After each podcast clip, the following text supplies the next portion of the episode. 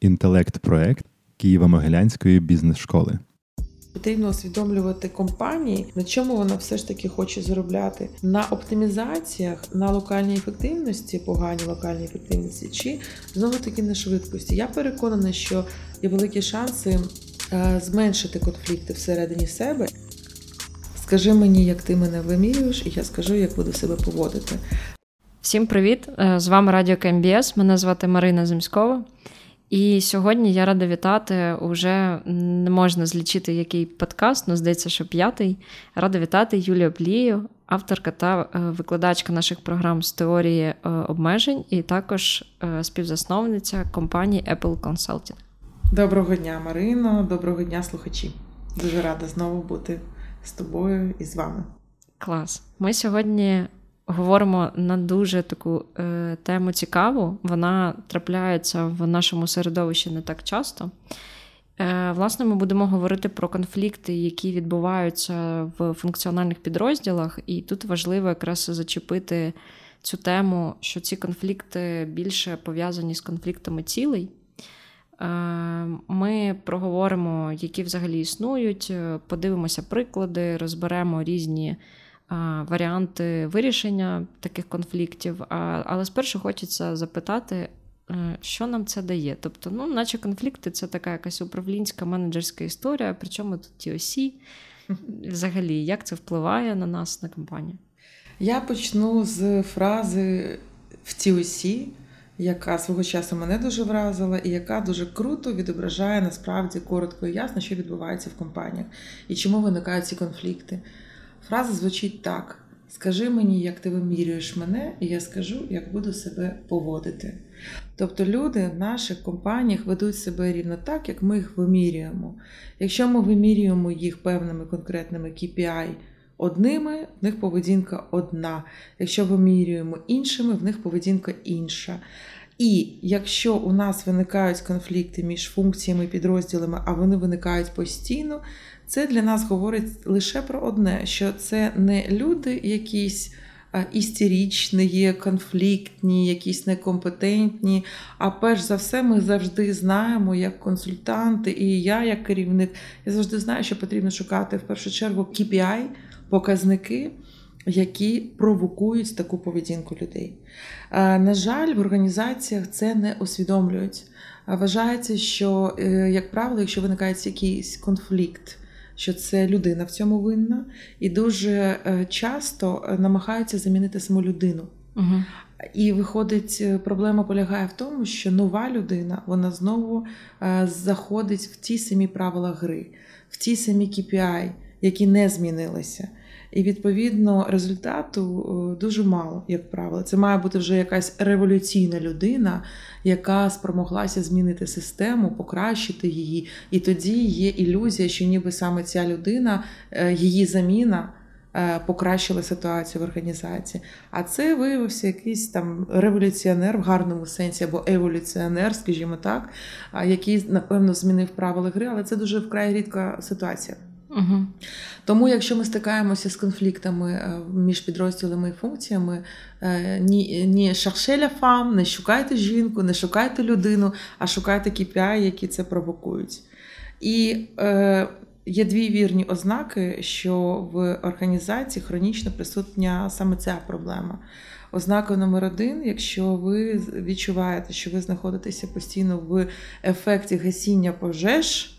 Одну пожежу загасили, інша виникла. Це ознака того, що у нас все ж таки щось відбувається з KPI, ну і, і як наслідок з певними процесами.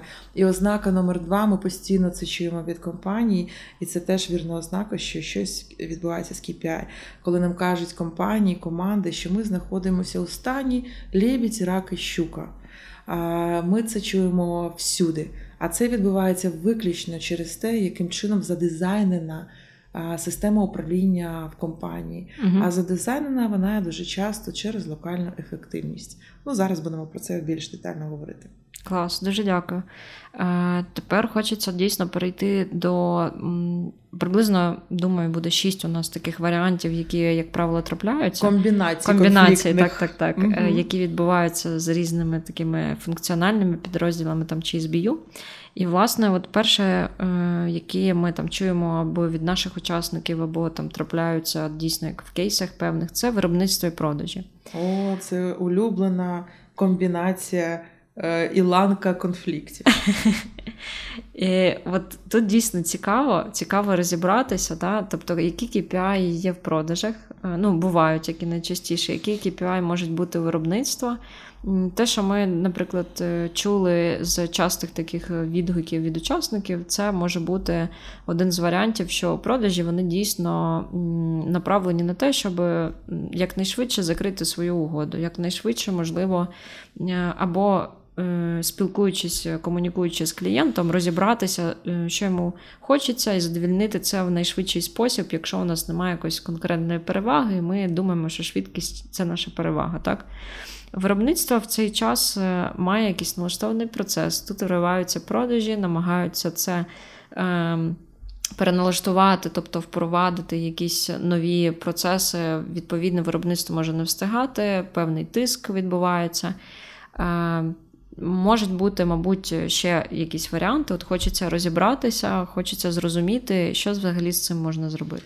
Ну, давайте почнемо з того, що е, взагалі яка мрія у будь-якого виробничника? Мрія у будь-якого виробничника працювати з монопродуктом. Тобто мати один продукт, тоді виробництво буде ідеальне, тоді Мгм. всі все будуть встигати, все буде зрозуміло, гармонійно, що купувати, скільки купувати, я маю на увазі сировину матеріали, комплектуючі, як завантажувати це виробництво цим єдиним продуктом, як ем, видавати завдання на ділянки виробничі і таке інше. Ну, тобто, це мрія е, будь-якого виробництва. Яка мрія будь-яких продажів? Принаймні досі вважається, що чим більше взагалі асортимент, чим більше вибору, тим більше вирогідність е, власне зробити продаж. Угу. Да? Тобто монопродуктом, напевно, не повоюєш ну, на, на ринку. А, відповідно, продажі, по-перше, е, хочуть надавати вибір споживачам. Причому є вада така у продажі, вони хочуть інколи надмірний цей вибір надавати. Тобто ми через це стикаємося дуже часто з тим, що у нас є в портфелі продукти канібали. Тобто вони насправді схожі, це, скажімо так, модифікація існуючих продуктів, але це ілюзія вибору для споживача, і про це мріє будь-який продажник, тому що так продавати легше. Угу. Але виходить, наслідками цього є те, що у виробництво заходять такі великі портфелі продуктові, які вимагають інколи, е, навіть якщо не вимагають нових рецептур, скажімо так, або нових технологій, але вимагають нову упаковку, щоб це була хоч якось відрізнялося, або нову ємність, або будь-які е, різниці мають бути. А це все одразу інші е, закупівлі, інші ем, налаштування в виробничому процесі, інші переналаштування. І чому це для виробництва велика проблема? Тільки тому, що виробництво, як правило, оцінюють по таких локальних виробничих показниках, як обсяги виробництва. Причому є підсвідомий тиск постійно ці обсяги збільшувати. Угу. Чому він є? Це теж потрібно усвідомлювати. Ми стикнулися з цим дуже яскраво в війну, коли звичні обсяги продажів і відповідно виробництва вони впали. Через, через війну, через те, що споживання на початку війни дуже драматично скоротилося, через те, що канали продажів деякі перестали працювати тимчасово або повністю. Ну тобто, через міграцію споживача в різні куточки країни, переважно на західну частину країни і або за кордон. Ну тобто різні тут чинники є. Через що велика кількість компаній відчула падіння продажів, але невелика кількість компаній відкоригувала під це про виробництво. Скажімо так, е, звісно, обсяги виробництва були зменшені суттєво, але все одно відбувалося надмірне виробництво. Угу. Тобто ми називаємо це перевиробництво. Але чому? Тому що є такий е, чудовий в лапках е, KPI, як собівартість на одиницю. І в залежності від на одиницю продукції, і в залежності від того, як вона рахується, а вона рахується, на жаль, в переважній більшості компаній з розподілом таких загальних виробничих витрат. І виходить, що у нас у знаменнику Це обсяги е, виробництва, чисельнику чи це всі витрати, прямі і непрямі. Угу. І виходить, чим більше у нас знаменник, тим більш чим менша е, собівартість на одиницю продукції. І виходить, чим більше ми виробляємо, тим ми ілюзорно зменшуємо собі собівартість на одиницю, і ніби таким чином ми більше заробляємо. Тобто ми таким чином зменшуємо собівартість, і відповідно, ніби ми можемо мати класну націнку, ту саму навіть, і в абсолюті ми будемо заробляти ніби більше. І це ілюзія. Навіть якщо на папері ми більше заробляємо, продавши, скажімо, навіть цю продукцію, Угу. але все одно у нас залишилися в такому випадку надлишкові запаси готової продукції. А потрібно усвідомлювати, що якщо і ти і маєш тримати запаси якісь для чогось, да, для виробничого процесу, то завжди дешевше їх тримати в сировині. Тому що ти ще не витратив на неї робочий труд, Мгм. електроенергію, всі ресурси, ніж в готовій продукції. А виходить, що компанії роблять перевиробництво, щоб собі намалювати більш красиву собівартість. Також ти згадала про швидкість. Це вже більше стосується, ем, скажімо, будь-якого типу виробництва, яке підзамовне, там, де дійсно швидкість грає велику роль, і виходить дійсно, ти права, коли ти кажеш, що якщо іншої конкурентної переваги нема, е, що продажі намагаються зробити? Вони намагаються пообіцяти ринку, пообіцяти клієнтам або кінцевим споживачам, або е, клієнтам B2B сектору е, кращий термін е, вироблення цього замовлення. Чому? Мгм. Тому що елементарно, якщо клієнт очікує почути два місяці, а ти йому скажеш три місяці, він скаже, Боже, да ви що, тут так все швидко змінюється, мене це взагалі не влаштовує, я піду до конкурента. Відповідно, продажі схильні обіцяти терміни, які дозволяють їм спростити продаж і заключити договір.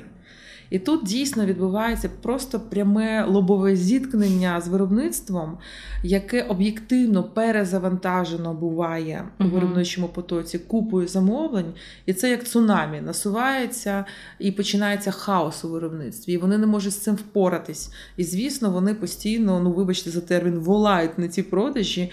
Чого ж ви не обіцяєте більше термін? Тобто, в такому випадку у виробництва є схильність. Завжди, навіть коли продажі питають в них, а за ну окей, скажіть нам термін, за який ви виготовите. Виробництво завжди буде намагатися цей термін збільшити, перебільшити його. Да? Ну, на, на про всяк випадок. Для того, щоб потім не отримати по голові за те, що вони ці терміни самі пообіцяли і в них не вклалися. Тобто вони будуть е, перестраховуватися, закладати якісь е, надмірно високі терміни задля того, щоб потім не отримати тумаків. Да? А продажі це теж давно вже викупили цю всю історію. Відповідно, вони знають, що виробництво там чуть-чуть трошки перебільшило цей термін, в ринку терміни обіцяються інші, і вони своє щось називають. І такий відбувається розсінхрон. Мгм. І це, е, як правило, на системному рівні не вирішується. А на системному рівні, по великому рахунку, в виробництві потрібно було би зрозуміти, чому в принципі вони постійно перезавантажені, навіть коли в них невеличка кількість е, замовлень. В чому природа цього? Чому це хронічно відбувається, і які зміни в правилах гри е, в виробництві мають зробити для того, щоб цього не відбувалося з одного боку. А з іншого боку, продажі теж мають е, або мати якісь додаткові конкурентні переваги, що дозволяють їм тоді не маніпулювати термінами, або дійсно ринку обіцяти найкращі, найшвидкіші терміни, знаючи, що їх всі операційні процеси вміють це зробити. Тому що насправді швидкість і кращі терміни це може бути потужна конкурентна перевага. Просто е, ринок знає, що насправді це переважні більшості такі декларації. Мгм. Тобто, насправді це обіцянки, цяцянки. Да. І я єдине ще розшифрую думку, чому такі хаоси е, дуже часто відбуваються всередині виробничих процесів. А, через те, що часто знову туди замішується локальна, погана локальна ефективність. Коли, наприклад, е, є схильність у виробнич... на виробничих ділянках об'єднувати в партії, наприклад, обробку якихось, скажімо, деталей, напівфабрикатів для різних замовлень. На одному верстаті одночасно для того, щоб не втратити, не зайвий раз не переналаштовуватись. А чому це відбувається? Тому що є установка, що всі виробничі потужності мають бути завантажені максимально для того, е, щоб ніби е, окупність інвестицій була найкраща.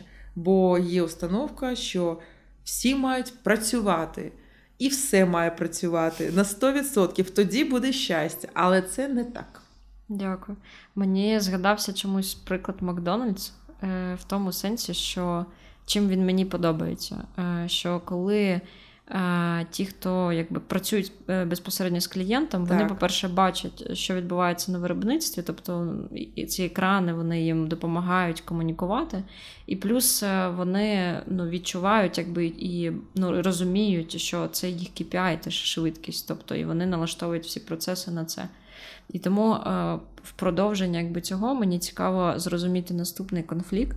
Угу. Висновок, який я хотіла тут сказати, що тут дуже важлива і присутня ця комунікація теж з клієнтом, е, Абсолютно. розуміти, що він дійсно якби потребує, про що він говорить, і як далі якби це спускається. І якщо всім видимі ці показники, що відбувається на виробництві, що відбувається з продажами, і їх комунікація налаштована, то відповідно швидкість е, для всіх якби грає цю роль. Абсолютно. Е, Наступно в мене е, виникає як продовження цього це логістика. І, наприклад, е, вже безпосередньо магазин там, чи рітейл. Угу. Е, Те саме, хочуть завантажити там машини, наприклад, Мгм. на повну, і тільки після цього відвантажувати. В той самий час, коли на полиці не вистачає насправді там не 12 ящиків вина, а всього лише 3 нам потрібно. Що з цим робити? Ну, тобто, знову ж таки, Зараз поясню, цю да. Єдине повернусь до твого класного прикладу щодо Макдональдс. Макдональдс мені теж дуже подобається е, саме тим, як організований цей бізнес і як організовані процеси. А так ось е, тут головна річ полягає в тому, що всі об'єднані зав'язані на єдину конкретну ціль це швидко обслуговувати клієнта. Мгм. І виробничі процеси, і закупівлі, і власне продажі. Вони об'єднані оцією конкретною метою. Тоді як в більшості наших компаній насправді у кожного підрозділу є своя мета, і вони інколи е, стають у все ну, в суперечку, скажімо Мгм. так, ці е, цілі, досягнення цих цілей і методи досягнення вони конфліктують один з одним. Через це ми бачимо велику кількість конфліктів. Через це є відчуття лебідь, рак і щука, і через це насправді є розсинхронізація всередині компанії і недосягнення мети, або недосягнення її в тій кількості, яка би можлива була. Відповідно, я думаю, що всім варто е, в Макдональдсі не, ну, е, не гамбургери в першу чергу купувати, а в першу чергу розглядати, як в них побудовані процеси. Бо це класичний пул. Пішло конкретне замовлення клієнта, і під це конкретне замовлення все на поготові і дуже швидко, умовно, все зібрали і йому віддали. Ми з вами хіба бачимо Макдональдс, який на запас готує гамбургери, які будуть там не знаю, три дні лежати. Ми навіть не можемо собі це уявити. Мгм. Да, тобто бізнес-модель е, дійсно вибудована на швидкості, і це їх неймовірна конкурентна перевага. А зараз щодо логістики, наприклад, і роздрібу. Ну, по-перше, всі вже звикли, що е, у всьому завжди винна логістика і закупівлі, в принципі. Тобто в компаніях всі ж знають, що ця функція взагалі. На неї тумаки сипляться постійно, і вони завжди усьому винні. Мені е, відверто шкода, тому що насправді він вони дійсно логістика дуже часто має знову таки працювати затиснена між вимогами і клієнтів з одного боку, і вимогами власної компанії, і вимогами власних окремих підрозділів. Тобто логістиці не позаздриш, а їх потрібно холіть і лілеять, тому що це одна з насправді ну така. В якомусь сенсі кровіносна система будь-якої компанії, особливо компаній, скажімо, дистрибуційних, особливо компаній, які напряму працюють з роздрібом, де все, все швидко відбувається. І головна проблема дійсно полягає в тому, що логістику, як правило, оцінюють, саме оцінюють знову таки е, по витратах і по показниках, які є похідними від витрат. Е, Чому? Тому що вважається в компанії, і мені здається, це знову таки такий змістовний ціннісний вибір. Вважається, що логістика це витратна функція. Тут починає тут і починається проблема, якщо ми її так сприймаємо, що це витратна функція, А що ми маємо робити з витратними функціями? Ми маємо максимально їх підсушувати, максимально їх оптимізовувати. А як це робити? Тоді ми маємо жорстко контролювати розхід пального, і тоді ми починаємо рахувати розхід пального на там е, на один кілометр, розхід пального там не знаю на тонну вантажу. Ми починаємо рахувати, скільки ж у нас водіїв, експедиторів і таке інше, як ми можемо ці зміни побудувати, щоб менше нам було необхідно цих людей, щоб менше знову таки в абсолюті платити на цю статтю, менше нести цих витрат. Ми, звісно, починаємо рахувати дійсно завантаженість вантажівки будь-якого транспорту і нераціонально в такому випадку на півпусту або навіть трошки порожню машину вести, тому що є у нас який показник, це знову таки скільки витрат ми понесли на тонну або там кілограм е, вантажу. А знову таки ділимо всі витрати на цьому маршруті, да, на вантаж, який ми повезли. В знаменнику у нас вага, умовно кажучи. Якщо у нас вага більша в знаменнику, відповідно, витрати ці фіксовані більш-менш на одиницю. Стають менші. І тоді ми молодці. Відповідно, дуже часто компанії саме налаштовують цю функцію на те, щоб вона дуже-дуже обережно ставилася до своїх витрат і постійно їх скорочувала, постійно їх оптимізовувала. Знову таки, в тому, щоб бути раціональним в своєму бізнесі, нема нічого поганого. Тут питання знову таки, яким методом ми хочемо бути раціональними і до якої межі. Бо можна зробити так, що, скажімо, ми магазини будемо поповнювати раз на місяць. Угу. Клас, у нас будуть взагалі витрати зменшаться там, не знаю, в два-три рази. Чудово. Ну, порівняно, скажімо, з поточним станом.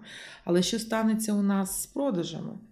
Да, Які наслідки в наші інші функції відбудуться, угу. а наслідки 100% відбудуться, тому що ми не можемо зреагувати на непередбачувані коливання попиту, коли ми реагуємо раз на місяць. Е, у нас в бізнес-оточенні, е, де б ми не спілкувалися з е, бізнесменами або на відкритих програмах в КМБС, всі дивуються прикладу, коли я навожу їм кажу: дивіться, у нас є, наприклад, виробник йогуртів або молочної продукції, термін придатності якої різної, да, від 4 днів до 20 днів да, термін придатності. Тобто дуже швидкі продукти. Як ви думаєте, я завжди задаю таке питання в аудиторії, як ви думаєте, як швидко зреагує виробник на те, що один вид продукції виявився, ну, пішов краще, ніж вони очікували, ніж вони планували. Да? Угу. Тобто з полиць знесли там, не знаю, йогуртожина за перший тиждень, тоді як планувалося, що він ще місяць буде продаватися. Угу. Да? І всі плани виробництва, продажі, е, закупівлі сировини матеріалів побудовані були під той прогноз. А він виявився е, занадто консервативним. Ну, щось у нас з вами, як у кінцевих споживачів, сталося в настрої, не знаю, з погодою щось сталося, що нам ну, раптово захотілося саме цей йогурт купувати. І я завжди задаю питання: як ви думаєте, як швидко зреагує виробник? На таку ситуацію, коли знову з'явиться на полицях саме цей йогурт, і хтось там каже перелякано за тиждень, хтось каже за два зовсім перелякано. Але правильна відповідь, що за шість тижнів. І ми говоримо про типового українського виробника, тому що поки ця інформація дійде до виробника через канали продажу, Угу. поки він переналаштується, підготується виробить цю продукцію, і потім знову по каналах розподілу її розподілить, і вона потрапить на полиці. Реально об'єктивно, як це не страшно звучить, пройде тижнів шість. Угу. А що станеться з попитом за шість тижнів? Він знову зміниться. І виходить, що це е, ця от е, повільність вона робить дуже багато помилок для компаній. Відповідно, логістику потрібно сприймати не як е, джерело витрат, Угу. не як джерело розбазарювання грошей, а дійсно як кровоносну систему для свого організму, для свого тіла, що є бізнес, компанія і її екосистема. А коли ми так до неї ставимося, тоді ми починаємо по-інакшому думати: окей, а які нам тоді важливі показники? Як ми знаємо, що вона працює ефективно? Що нам насправді потрібно? Взагалі, врешті-решт, на чому ми заробляємо? Ми заробляємо на тому, що ми е, зекономили, чи ми заробляємо на тому, що ми краще обслуговуємо наших клієнтів? А якщо ми заробляємо на тому, що ми краще обслуговуємо наших клієнтів, е, мінімізуємо там out of stock в каналах продажу, мінімізуємо втрати від е, надлишкових запасів, від застарівання продукції, а це великі кошти зазвичай. Угу. Це означає лише одне: що наша логістика має працювати як серце е, в ритмі і швидко битися. Коли потрібно, серцебиття збільшується. Коли потрібно, да, і мають бути ознаки, коли ж це потрібно, як воно має збільшитися. Я, звісно, не маю на увазі, там, скажімо, тахікардію, я маю на увазі здорові збільшення від, від певних навантажень системи. А коли потрібно, воно має уповільнитися. А, і це означає, що наша логістика може і має інколи частіше возити, возити, Мгм. робити ходки. Мгм. Інколи може дозволити собі вести е, недозавантажений е, товаром е, авто да, або вантажівку. А, і це дуже такий, знаєте, е, ну, зміна парадигми. Угу. Це дуже складно прийняти, коли ти думав не так, а зараз тобі потрібно думати так. Тобто ти маєш завжди від- віддавати собі відповідь на запитання, на чому я заробляю.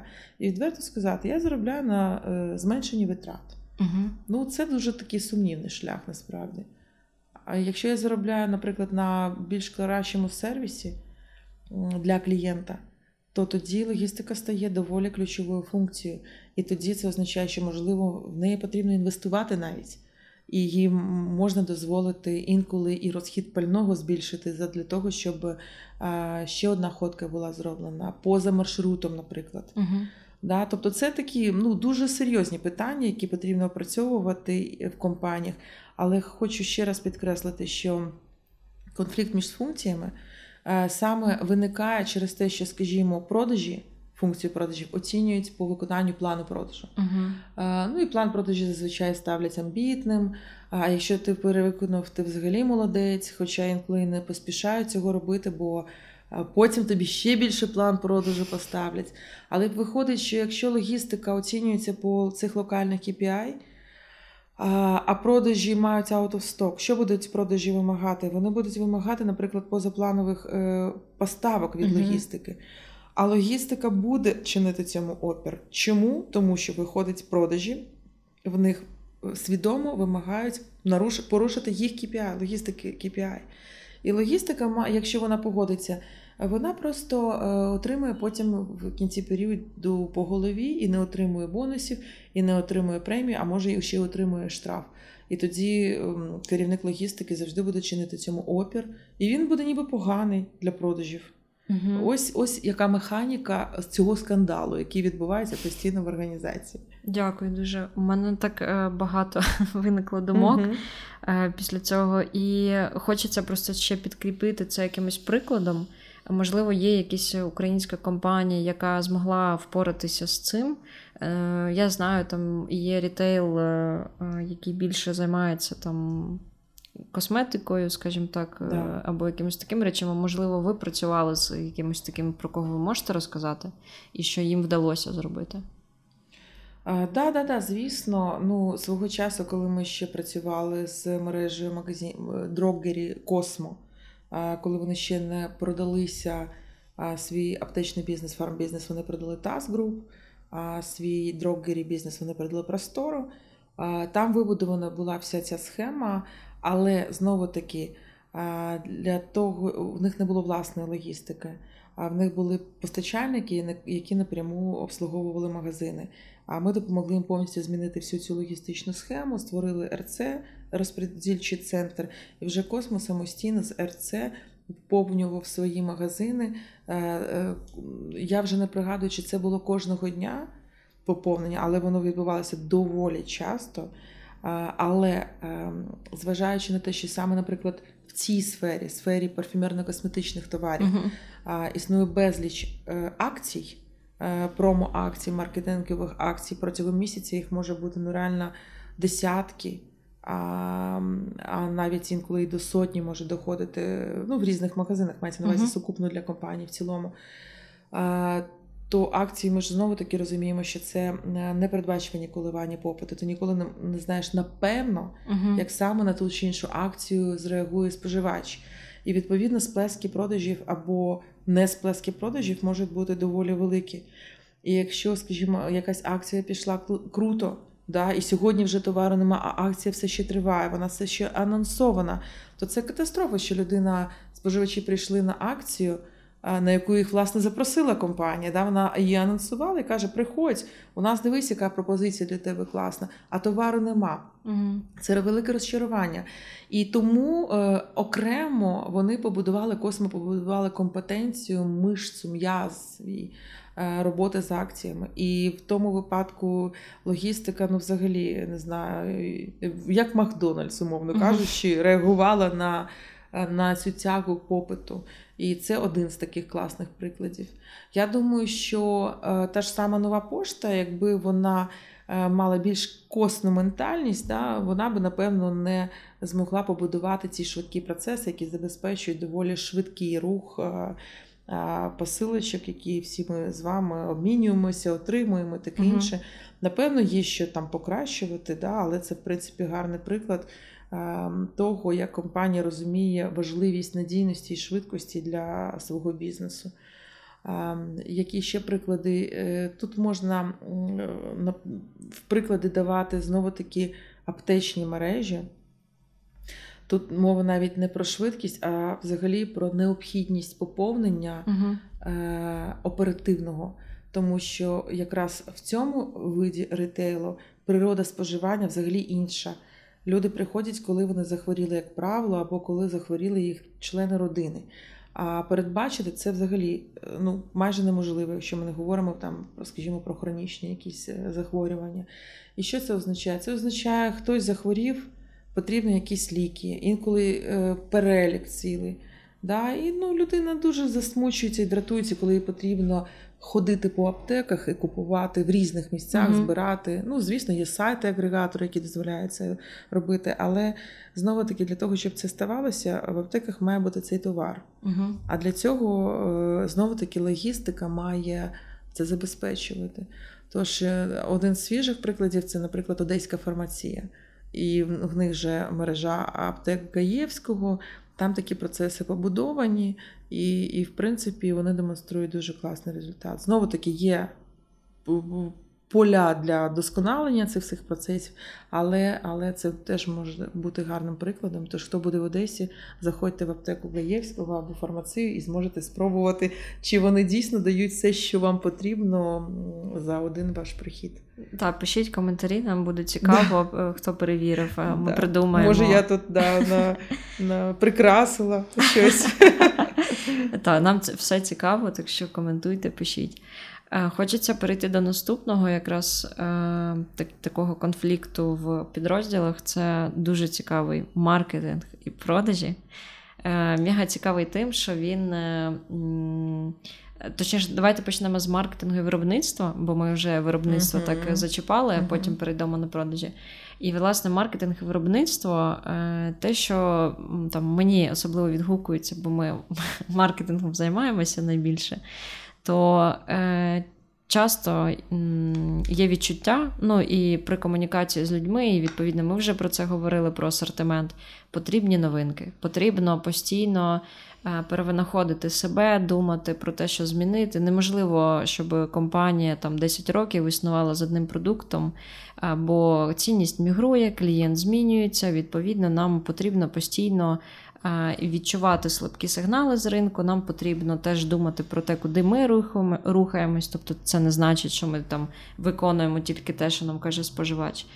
Але маркетинг страждає, тому що він відчуває, що коли він е, створює нові продукти, е, виробництво не розуміє, чому, навіщо все було нормально, все добре, навіщо нам щось нове.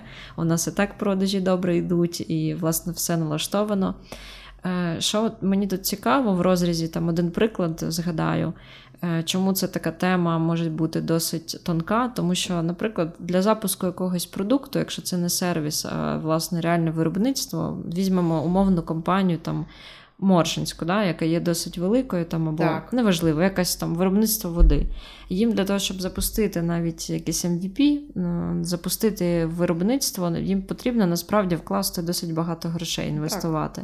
Так. А, якщо це взагалі якийсь новий SKU, тобто новий е, вид, там, не знаю, пляшки. а, Відповідно, вони витрачають дуже багато грошей на те, щоб її розробити, на те, щоб її впровадити, перевірити. А якщо потім виявляється, що воно не зайшло, е, це дуже великі збитки. Е, Абсолютно. І розчарування. І розчарування. Причому розчарування як у маркетинг команди, як у виробничої, продажів, ну і загалом е, для бізнесу. Як так побудувати комунікацію для того, щоб вона не стікалася в те, що в обвинувачення, бо досить великий ризик, тому що новинки досить часто ну, провалюються, скажімо, відверто. Е, що може бути тут як вирішенням такого, і які існують ще? А, так, це дійсно велика, велика насправді проблема. І ти права, коли кажеш, що новинки дуже часто провалюються. Є загальна світова статистика, а нам навіть і вона не потрібна, коли ми питаємо будь-кого з бізнесу. Бізнес сам чудово знає, який відсоток новинок стає бестселерами, який відсоток новинок стає просто середнячками, да, який відсоток новинок стає реально лузерами, аутсайдерами. І статистика невтішна. Десь до 5% е, продуктів нових реально стають бестселерами. А ми ж їх вигадуємо і ці всі е, зусилля докладаємо, про які ти щойно сказала. Нові інколи обладнання потрібно, нова упаковка, нові, там, скажімо, ємності, нові рецептури інколи. Да? Це ж великі величезні зусилля, це великий проєкт. І якщо він виявився е, успішним тільки в 1,20 випадках, ну це дуже сумно. І це всіх розчаровує, це зайво витрачені кошти. Але статистика саме така: ще десь 15-20% товарів нових стають е, середнячками, а решта це ну, майже 70-80% продуктів приречені нових. Це означає не те, що їх не потрібно запроваджувати, а це означає, що в компанії має бути усвідомлена взагалі позиція щодо нових продуктів. Е, коли ми їх випускаємо, в якій кількості, чому ми це робимо, чому саме той, а не той продукт. І ми не бачимо такої усвідомленої позиції в переважній більшості українських компаній. Ми бачимо логіку таку поверхневу. Е, чим більше нових продуктів, тим більше продажів. Ну, звісно, не всі компанії вже так розмірковують, але це переконання воно залишилося напевно з 20-річної давнини або 30-річної давнини, коли дійсно ми тільки переходили в ринкову економіку, коли тільки Україна ставала незалежною, почав е, формуватися, почали формуватися ринки да, почав е, формуватися власне попит. І тоді дійсно було так, що будь-який новий продукт, який на ринок, я не маю на увазі навіть інновацію, я маю на увазі просто імпортували щось, запропонували тут, і воно одразу споживач кинувся і продажі злетіли догори. Тобто звідти сформувалася ця установка. Чим більше нових продуктів, коли дефіцит був на ринку, да, тим більше продажів. Але дефіциту нема вже дуже давно. Тобто, куди не подивись, всюди є величезний надмірковий вибір продуктів. Тобто ситуація взагалі радикальним чином змінилася. І дуже багато аля нових продуктів, але це аналоги, це замінники, це модифікація існуючого продукту насправді. Це просто рестайлінг, це просто там не знаю, удосконалення якесь. І це не є той новий продукт в такому сенсі, в якому ми з вами зараз це обговорюємо. А компанії ставляться до них як до нових продуктів, ставлять на них ставки, роблять промо, вкладаються ще й в рекламу і очікують, що зараз продажі злетять. Тобто, якщо е, компанія вирішила модифікувати існуючий продукт, окей, тоді вона має там умовно собі оголосити, що це існуючий продукт застаріла версія, видалити його з асортименту і поставити просто удосконалену версію на його місце. Ось оновлений продукт, да, щоб бути в, в тренді, в тонусі е, сучасності і таке інше. Але Якщо ми говоримо про дійсно новий продукт для портфелю е, цієї компанії, який вона хоче створити, або, скажімо, десь у світі відшукала і хоче запровадити і запропонувати, скажімо, на ринку України, е, компанія дуже обережно має ставитися до того, чому саме цей продукт. де вона його буде продавати, які потреби цей продукт задовільняє, які не закриті іншими продуктами насправді. Мгм. Да? Ну, тому що ем, неуспіх звідки береться від нових продуктів? Неуспіх береться насправді від того, що або ми не врахували, що існують аналоги, і ніяких особливих причин е, споживачів переходити на цей ніби новий продукт, наприклад, нема. Да? Тобто ми тут прорахувалися, скажімо. Або, скажімо, е, ми взагалі е, зробили цей продукт. Тільки тому, що нам це сподобалося, да? а у споживача нема такої потреби. Я ніколи не забуду приклад соусів одних, які один наш клієнт давно-давно-давно вирішив випускати. І назвав їх гарячі соуси. І ми думали, Мгм. вау, яка фішка класна, гарячі соуси. Але потім почали думати, а як це буде на полиці? Вони ж не будуть там гарячі, це неможливо. Да? Тоді що? А виявляється, що там мало бути написано гарячий соус. А ідея в тому, що типу людина купує цей соус, має, наприклад, зварити дома вдома пасту і е, підігріти цей соус в мі- в мікрохвильовці і на пасту його налити. Да? І це гарячий соус. Мгм. Да? Ну і тоді думаєш, а в чому потреба у людини? Да? Чому вона не може з будь-яким іншим соусом Зробити те існуючим саме. зробити те саме? Да? В чому, Мгм. в чому фішка? Фішка в чому так. Окрім назви. Але е, ну, в це команда вірила дуже потужно, і вони зреалізували це. Ну і результат ми нам всім зрозуміли, який. Е, Тому е, функція маркетингу полягає в тому, принаймні багато компаній вважають, що вони дійсно постійно мають генерувати ці всі ідеї, постійно мають ці новинки відшукувати або створювати і таке інше. І вони е, ну, заігруються в це все. А знову таки, тому що часто їх власна компанія знову таки оцінює по кількості новинок, які вони створюють, Угу. в тому числі. Да, люди добрі, ви маєте генерувати, умовно зараз скажу, в залежності від сфери бізнесу, звісно, але там 5 новинок на місяць або 5 Мгм. новинок на рік. Да, і вони над цим починають працювати. Звісно, вони роблять різні дослідження, звісно, вони роблять на аналітиці це все робиться. Тобто, це звісно, у нас вже дуже потужні маркетингові є функції в компаніях. Але ем, це часто знову таки відбувається в розсинхронізації з іншими функціями компанії. Тобто вони собі поварилися у власному саке, щось не вигадували і надягають на голову всім е, іншим функціям компанії. Продажі ви маєте продавати, виробництво ви маєте виробляти. Але через те, що е, це або продукт канібал власному якомусь продукту, або слабенький порівняно з конкурентними і вже існуючими, Угу. Або не ті канали продажу е, знайдено для нього, або ну там багато може бути чинників, чому цей продукт не злетів. Угу. Ну, Тому тут головний мій меседж полягає в тому, що не потрібно відмовлятися від нових Мгм. продуктів, але потрібно усвідомлювати факт, що е, зі всього, що ви там собі навигадували з нових продуктів, да, або е, імпортували, е, десь там одна двадцята стане бестселером. Е, решта це ризики для компаній, в тому числі і фінансові. І ви маєте просто дозувати ці ризики у своєму бізнесі. І оцей зв'язок, чим більше нових продуктів, тим більше продажів, потрібно розірвати в своїй голові. Його вже не існує. Е, Інколи він існує, але не постійно. Угу. Да? Потрібно просто глибше усвідомлювати, взагалі, нащо мені зараз новий продукт. Да? Що у мене не вистачає продажів по існуючих, чи що, з яких таких міркувань я хочу його створити. Да, можливо, я хочу захопити новий сегмент ринку, да? е, взагалі новий ринок, регіон, е, країну і таке інше.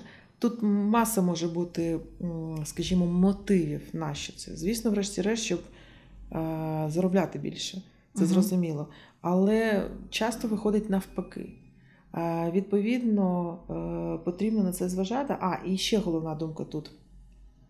Саме через те, що ми е, на 100% точно ніколи не знаємо, як цей новий продукт від нас піде на ринку.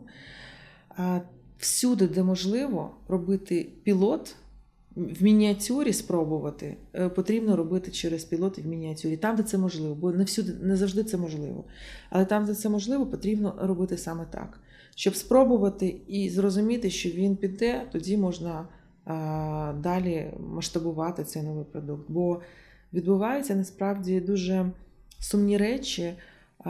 Виробництво ж ми вже знаємо, що вони люблять KPI, ефективність виробництва, завантаженість потужностей і таке інше.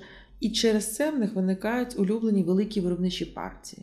Угу. Да, і завжди виробництво скаже: ребятушки, я вам цей новий продукт виготовлю, але не 5 штук, як ви мені тут пропонуєте, а 5 тисяч штук. Інакше собівартість у вас буде до небес, і ви не зможете поставити ринкову ціну на ваш новий продукт, і він просто у вас не злетить. Тому ми виробимо 5 тисяч штук, і у вас буде нормальна собівартість, і нормальну ринкову ціну ви поставите. Ви згодні? Ну вони такі, ну окей, да, і що? Зробили 5 тисяч штук цього продукту нового, да, продалося 100 штук. 4900 залишилося на складах. І упаковка, і все таке інше. От цього всього, щоб запобігти цьому всьому, там, де можливо робити пілот, робити пілот. Там, де можливо е, у, у виключення зробити і дійсно виробити мінімальну можливу партію, щоб це спробувати. А це можливо, це виключне правило компанії. Угу. Це компанія сама собі вигадала, що не менш ніж 5 Переглядайте методи розрахунку собі вартості, врешті-решт. Да, Не потрібно навішувати ці умовно постійні витрати на кожний вид продукту, бо це неможливо об'єктивно розподілити. Це починається знову-таки така ілюзія е, розподілу витрат і ілюзія собі вартості насправді. Угу. В теорії обмежень ми взагалі е, радимо рахувати собі вартість виключно по прямих змінних витратах. Відповідно, будь-яка е, ціна, яка перевищує прямі змінні витрати, дає нам маржу, е, вона нас влаштовує. Угу. Тобто, це все такі, знаєте, світоглядні переосмислення, які компанії мають зробити е, для того, щоб бути більш ефективними. І це дуже допомагає. Угу. Дякую, дякую. Мені дуже все відгукується, і в продовження просто цього, що ну, дійсно це питання для чого і навіщо нам створення нових продуктів. Тобто е, це з одного боку, мабуть, е, куди рухається компанія, взагалі її Абсолютно. стратегія, а з іншого боку, це дійсно це вловлення і розуміння, е, чи щось змінилося з клієнтом чи ні. Тобто, і це постійна постійна комунікація. Тобто, це процес, це процес, який допомагає ну, якраз підлаштовувати все, що відбувається. Тобто, і, і щоб це було прозоро. І, власне, в продовження цієї теми маркетингу, так якраз тут включається питання четвертого такого конфлікту. Цілий це маркетинг і продажі. Угу. Дуже суперечлива тема. Да, е, да. Бо це величезне питання, хто створює цінність, хто створює нові продукти. Бо в деяких компаніях цим займаються продажі, в деяких компаніях маркетинг створює продукти. І це одна якби грань цього питання. А з іншого боку, е, ті компанії, в яких продажі мають KPI на там кількість е, не знаю, закритих угод. Е, вони, можливо, не завжди можуть правильно зрозуміти ту цінність, яку створюють маркетинг, да, і що вони хочуть, щоб через ці продукти яка цінність власне донеслась. І виникають конфлікти, що там або продажі менше, або, власне, не можуть нормально пояснити, або ще щось. От Давайте про це поговоримо детальніше. Ну, я би так сказала, знаєш, якщо зробити таку алегорію в якомусь сенсі, то маркетинг це суцільна романтика, а продажі це суцільна побут. Практика побут. Да? І дуже часто любовна лодка розбилася бит. От що відбувається насправді. Тому що маркетинг собі щось не планував, не вигадував, а продажі прагматично працюють з конкретними клієнтами, з конкретними каналами продажу, з конкретними інструментами, да? і вони дуже заземлені. І в них є абсолютно конкретні цілі, які вони мають досягати, бо продажі це у нас дохідна частина компанії. Да? Від них залежить все решта в компанії. Продажі це чудово розуміють, і вони інколи сприймають маркетинг, а вони щось там базікують, фантазують. Взагалі вони от відірвані від життя, вони там теоретики або щось таке. Тобто в цьому навіть виникає такий навіть е, не те, щоб світоглядний, а е, конфлікт сприйняття. Ем, бо е, насправді дійсно. Часто маркетинг зводиться в компаніях, щоб бути абсолютно чесним і об'єктивним, до постійних акцій цінових. Тобто маркетинг дуже часто просто вигадує, які би ще акції придумати, е, провести, щоб типу стимульнути продажі. І вони всі дуже часто зводяться до е, цінових акцій. Навіть коли ми бачимо з вами ем, е, поєднання одного продукту з іншим. Да, Купи там, не знаю, зубну щітку і пасту, і буде тобі дешевше. Це ж все одно модифікація цінового, uh-huh. цінової акції. Це все вигадує маркетинг. Ну тобто, в ідеалі, звісно, маркетинг має вивчати потреби споживача, вивчати його болі, пропону- розробляти пропозиції цінності, щось робити з ціноутворенням, радити, да, якісь кастомізовані знижки, якісь промо вигадувати. Ну і звісно, нові продукти. Але е, через різні причини е, не завжди компанії готові. Е, Часто, наприклад, запроваджувати нові продукти. А ми порадили, що і не потрібно часто цього робити. Е, Маркетинг має теж свою функцію якимось чином виконувати і відігравати якусь роль в компанії. І це часто, на жаль, зводиться до цих всіх цінових акцій. І чому тут виникає з продажами, в тому числі конфлікт, тому що маркетинг вигадав для них якусь акцію, да? тобто в продажах, як у виробництві, були налаштовані свої вже методи роботи Мгм. і процеси. А тут маркетинг насаджує їм певні акції. Починається розсінхрон, тому що починається коливання в попиті, Угу. а продажі мають це зреагувати якимось чином. І не завжди налаштовані на це процеси, бо логістика, наприклад, не встигає, або виробництво не встигає.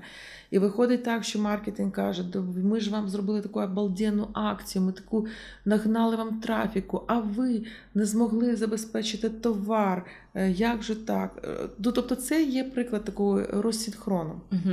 І це, звісно, народжує розчарування, гнів, е, звинувачення. І це псує відносини між колегами, членами команди, бо маркетинг щось старався, е, докладав зусиль, щось там повигадував, а ці не змогли зреалізувати.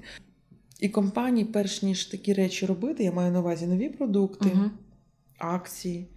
По великому рахунку мали би вирішити свої питання в тому, а чи вміють вони реагувати на те, що вони хвилю зараз підняли в ринку, а, а зреагувати не змогли. Угу. Або навпаки, е, хвилю підняли, а хвиля не піднялась. Угу. Е, Да, і зупинити те все, що вже готувалося виробництво під амбітні плани, що там зараз в 10 разів все зросте, і виробництво не купило сировини, навиготовляли ці продукції заздалегідь, щоб не було цього аут of стоку по акції. Е, Да, і ще е, наступні партії збираються виготовляти. І не гальмує, тому що е, швидкої команди не поступило, тому що всі живуть, наприклад, по планах продажу. В плані написано на цей місяць або на три місяці, і ми маємо це робити. Да? Тобто вміти своєчасно га- загальмувати в бізнесі це теж дуже класна навичка, яку потрібно набувати. Угу, угу. Дякую. Так, те, що приходить якби в голову, ще те, що іноді для того, щоб якась ідея вона дійсно впровадилася, якщо щось не з першого разу не заходить, іноді треба відступити і почекати, е, якщо вона підхопиться. Якби якщо вона не виринає знову і її ну, не впроваджують, Так, то так. якби можливо і не потрібно це робити. Е, Так. Цікаво зрозуміти наступний е, конфлікт у нас е, це дистрибуція і, власне, виробництво. Тобто, е, що відбувається з виробником, коли він віддає свій товар дистрибутору? Як ми тут спілкувалися нещодавно, дистрибутора вважають взагалі зайвою ланкою. Да. Чому це так? Щоб всі, хто дистрибутори це слухають, щоб не образились. А мені навпаки, я буду за них голосувати, я буду навпаки захищати дистриб'юторів, бо їх е, в ланцюгу постачання шкода найбільше, тому що їх з одного боку затискає роздріб канали продажу, а з іншого боку затискають виробники.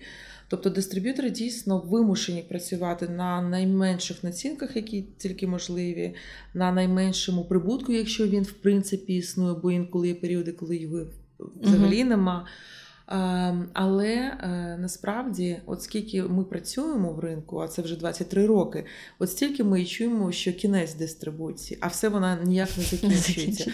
А від дистриб'юторів ми чуємо, що їм кінець, тому вони починають перетворюватися ніби в логістичних операторів або створювати власні роздрібні мережі, а хтось посміливіше, помрійливіше починає вже власні якісь виробництва. Ну, думати про це насправді, думати, да? але все одно дистриб'ютори дистриб'юторами залишаються.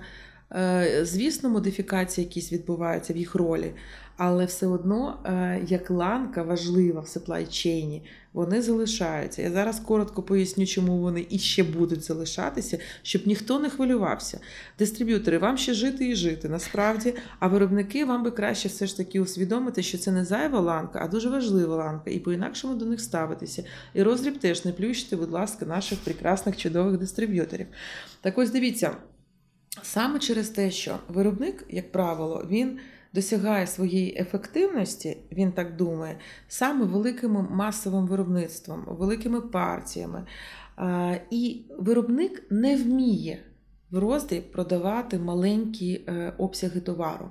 У нього просто нема такої навички, у нього просто нема такої здібності, у нього просто нема такої компетенції. Ці компетенції дистриб'ютор виконує.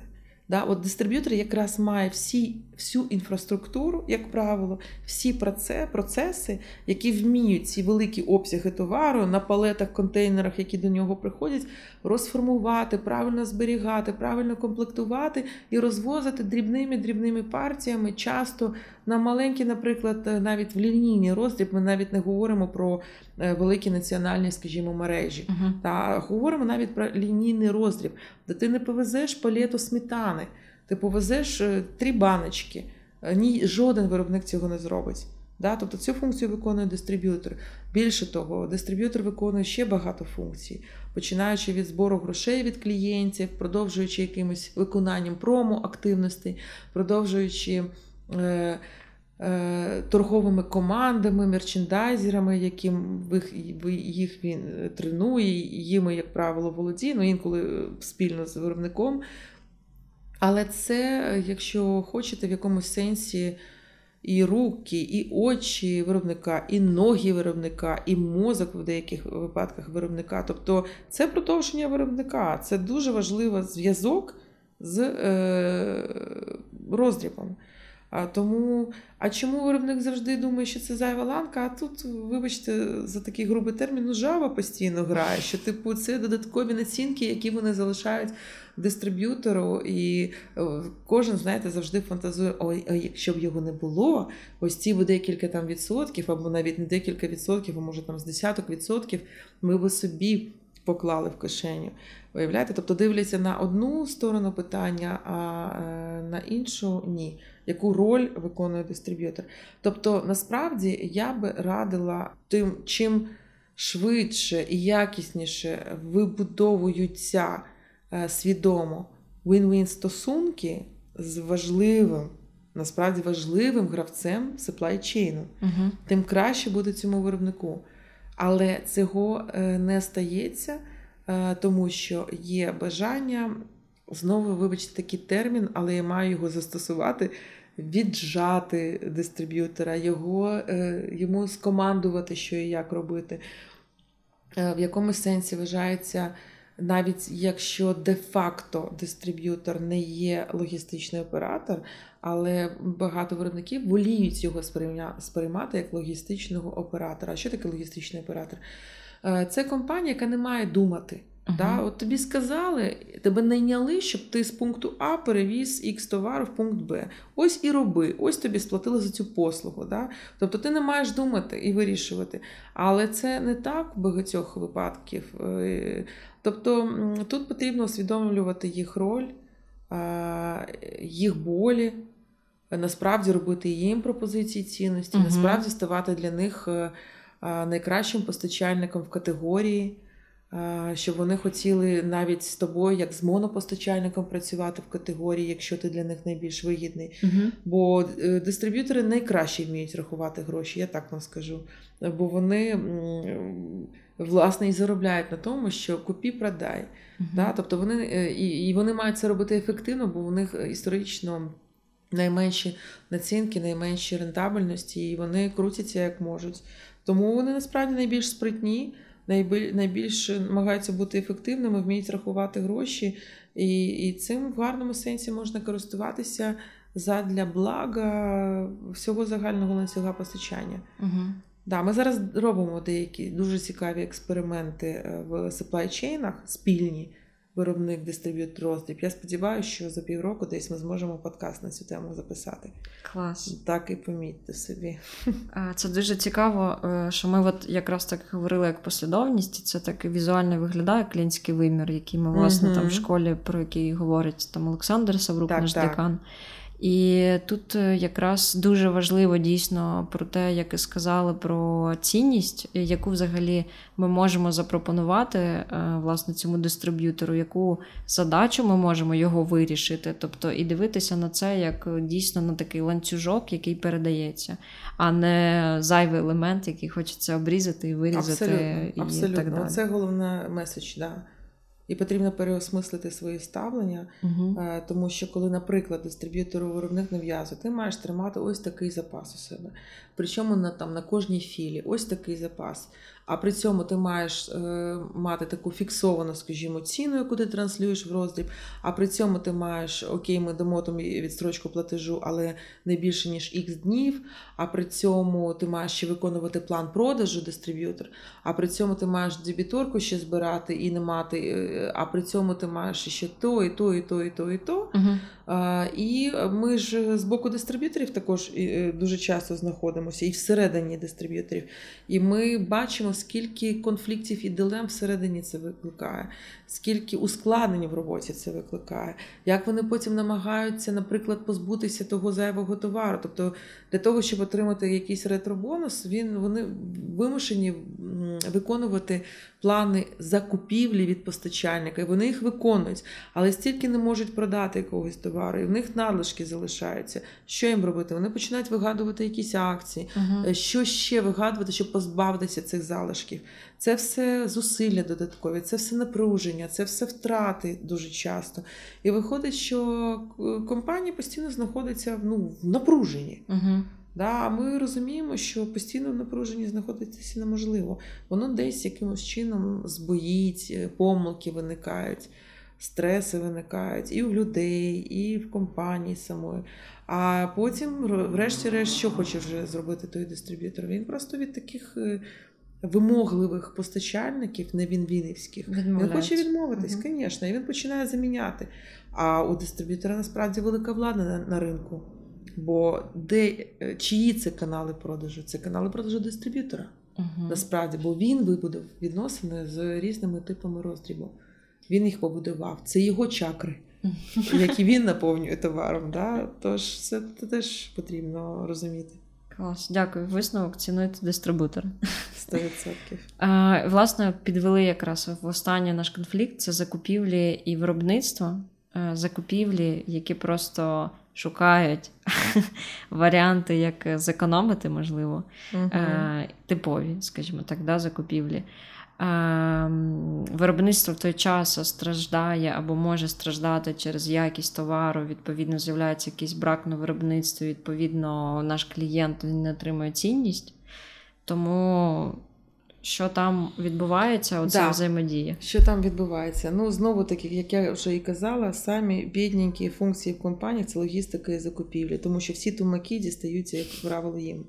Бо якщо, не дай Боже, у виробництва чогось не вистачає, це ж катастрофа. Це хто е, винуватий? Закупівлі винуваті. Ви не привезли, ви не купили, ви такі раз такі. Да? Але дивіться, потрібно усвідомлювати, звідки це все береться. Е, Закупівлі вони вже вимушені реагувати на те, які рішення прийняті іншими функціями. Тобто, у переважній більшості компаній е, цикл взагалі прийняття рішень про те, що виробляти, що закуповувати, е, він іде від плану прогнозу продажів. Угу. Тобто цикл починається план продажу на його основі. Тобто, а взагалі у деяких компаній взагалі з маркетингу, тобто маркетинг сказав, в цьому році ми плануємо таку частку ринку, такі сегменти ринку, такі нові продукти, е, такі рекламні акції, такі промо, відповідно. Продажі у нас будуть такими. Там продажі, функція продажів щось там підкоригувала. У нас з'явився амбітний якийсь план. Це передається виробництву. Виробництво на основі цього свої будує плани з виробництва, в тому числі з купівлі обладнання, з розширення обладнання або з покращення інфраструктури, комунікації, таке інше. А потім з'являється план закупівлі. А оскільки дуже часто так чи інакше якусь сировину, якісь комплектуючі, якісь матеріали ми маємо купувати за кордоном, Угу. бо в Україні не, е, не всі є е, матеріали необхідні для будь-якого виробництва. Я напевно не знаю жодного виробництва, яке повністю забезпечує себе українськими сировиною, матеріалами, комплектуючими. Так, так чи інакше, імпорт якийсь присутній. А якщо імпорт, то це завжди вже довгі. Мгм. 2, 3, 4, 5, 6, 7, 8, 9 місяців. Угу. І виходить, що закупівлям потрібен такий довготривалий прогноз продажу, щоб зрозуміти, звідти йде довготривалий прогноз виробництва, і звідки йде вже план закупівель. А потім на це все, вже, яке вже має похибку, тому що реальність буде інша по кожному СКЮ. Потім на це все вже накладається знову таки локальна ефективність і бажання мати найкращу собівартість. Бажання мати найкращу собівартість це класне бажання насправді, да? але потрібно усвідомлювати, що найкраща собівартість народжується не як наслідок маніпуляцій з цифрами, а як наслідок е, зміни технології, зміни процесів, ну тобто якихось покращень е, фізичних, скажімо так, а не там в комп'ютері на папері. І відповідно для кращої собівартості від закупівель дуже часто вимагається купувати кращ- найкращою ціною. Це може бути інколи неякісною, за найкра... більшими обсягами. Угу. А, і це ніби дає кращу ціну е, цієї компоненти сировини матеріалів собівартості і відповідно покращує нам е, знову таки можливість заробітку, врешті-решт. І що відбувається як наслідок? Те, що вони там щось е, шукають ці найкращі ціни, проводять тендери, купують більшими обсягами. А реальність показала нам інші продажі. Да? І виходить, що врешті-решт якісь позиції виявилися взагалі зайві е, в закупівлях і нікому не потрібні вже. А якісь важливі компоненти для виробництва е, їх потрібно ще чекати декілька місяців тільки через те, що е, ну, такі обсяги не планувалися, Угу. да? а попит змінився. Тому тут відповідь знову повертаюсь до того, що потрібно усвідомлювати компанії, на чому вона все ж таки хоче заробляти. На оптимізаціях, на локальній ефективності, поганій локальній ефективності, чи знову таки на швидкості. Я переконана, що якщо компанія побудує в собі такі процеси, які дозволять їм максимально е, гнучко і швидко реагувати, максимально реагувати на непередбачувані коливання попиту, е, тоді у цій компанії є великі шанси е, набагато більше заробляти і великі шанси.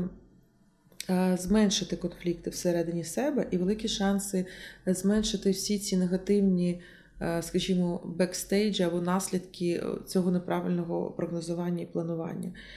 Але це потребує тоді взагалі іншої ментальності, це потребує іншої логіки. Це означає, що ми маємо щось купувати частіше, Угу. щось возити частіше, щось купувати меншими партіями, щось возити меншими партіями. Це означає, що ми маємо робити пілоти, експерименти. Це знову таки такий мен- ментальний сув, бо це знову таки в мініатюрі щось спробували, потім тільки збільшуємо, розповсюджуємо. Це означає, що ми маємо більш сміливо робити не пуш, а пул. Тобто не надягати споживачу на голову насильно акціями якісь товари, да? а реально по-чесному е, вловлювати, хоплювати зараз його волі Угу. і давати йому те, що е, він класно сприйме. Це додаткові зусилля насправді.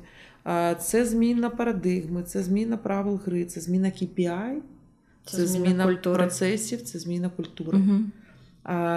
Це складно. І це такий е, ну, потужний трансформаційний процес. Але він того вартує. Він там має далі дуже класні гроші Шлях. з золотом. Дякую. Дякую. Мені згадалось останнє це приклад, який зараз існує, не знаю, в просторі. Компанія Modern Expo е, з. Луцьку. Я е, розумію, що ви з нею, скоріш за все, знайомі, бо це Звісно, такий, звісно. здається, унікальний випадок. От, можливо, трошки про неї розказати, чим вони такі унікальні, і чому от, дійсно їх цікаво вивчити для себе. Я думаю, що Modern Expo якраз і є тим самим прикладом тієї гнучкості і швидкості, про яку я щойно казала. Це і є, мені здається, дуже класна ілюстрація того, як можна доволі оперативно вхоплювати болі клієнтів, адаптуватися під них і намагатися по-чесному надати їм цінність. І зробити це швидко, тобто, незважаючи на те, що це велике доволі підприємство, але ем, ну, знаєте, є таке ем, припущення або враження, або підтвердження навіть, що чим більше підприємство, тим більш воно е, повільне. Мгм. Да, там, не знаю, як Титанік, да, там маленька шлюбочка, вона більш гнучка завжди юрка, швидка, ніж е, там, або Ембраєр порівняно з Аеропусом, скажімо так. Але Модерн Експо велика крупна компанія, велике потужне виробництво, але вони гнучкі. Знову скажу, що напевно їм теж є куди вдосконалюватися, але взагалі саме культура да, в компанії, менталітет в компанії, парадигма мислення. Е, Це говорить якраз про ту саму філософію, яку ми сьогодні обговорювали. Е, Оця сама гнучкість, оця сама швидкість, е, оця сама постійна тримання руки на пульсу ринку, щоб Мгм. зрозуміти, що їм ще дати. І мені подобається, що у них дуже потужні і здорові амбіції. Мгм. А, І вони дають можливість експортувати продукцію в безлічі країн і прославляти нашу Україну в тому числі. Я думаю, тут варто трошки додати, що це за компанія. Вони е, забезпечують е, різні супермаркети, наскільки я знаю, да, гіпермаркети обладнанням. Так, і вони власне, виготовляють обладнання. виготовляють. Так, так, да. так. І в чому їх унікальність? Торгове Що різне. здається, вони не мають взагалі, ну точніше, як вони дуже швидко доставляють е, цю продукцію, Да. і вони не мають там складів, типу якихось заготовок, щоб у них там щось простоювалось. І це унікально тим, що вони роблять це дуже швидко. Е, Вони є лідерами цього ринку, і вони там одна з е, багатьох таких країн, е, багатьох компаній Мгм. в світі взагалі. Тобто це реально світова компанія. Да, вони молодці і знайомтеся з ними, беріть досвід у них теж, уроки якісь беріть, бо вони гарні, да, дійсно. Дякую, дякую, Юлія. Я, можливо, попрошу буквально останні там рекомендація або така якась, можливо, порада а, тим компаніям, які от взялися за те, щоб розібратися, дослухали до цього моменту. І, власне, от е, як їм подивитися зараз на свої локальні показники ефективності? Я хочу завершити тим, з чого почала. Скажи мені, як ти мене вимірюєш, і я скажу, як буду себе поводити. Бо наші люди в наших компаніях ведуть себе рівно так, як ми їх вимірюємо. Якщо ми не задоволені певною поведінкою певних людей, ми бачимо конфлікти, розсинхронізацію, таке інше, шукаємо не винну людину або винних людей, а шукаємо винні показники, які ми самі і заклали в систему. А е, чому ми це зробили? Тому що ми так думаємо. Да? Тобто парадигма мислення у нас зараз така.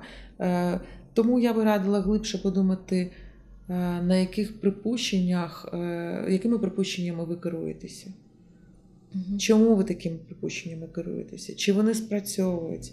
Якщо ви не задоволені ситуацією, ці припущення потрібно змінювати. І KPI потрібно змінювати. Тобто, як правило, не в людині проблема, а проблема в KPI. А які KPI, тоді будуть такі процеси.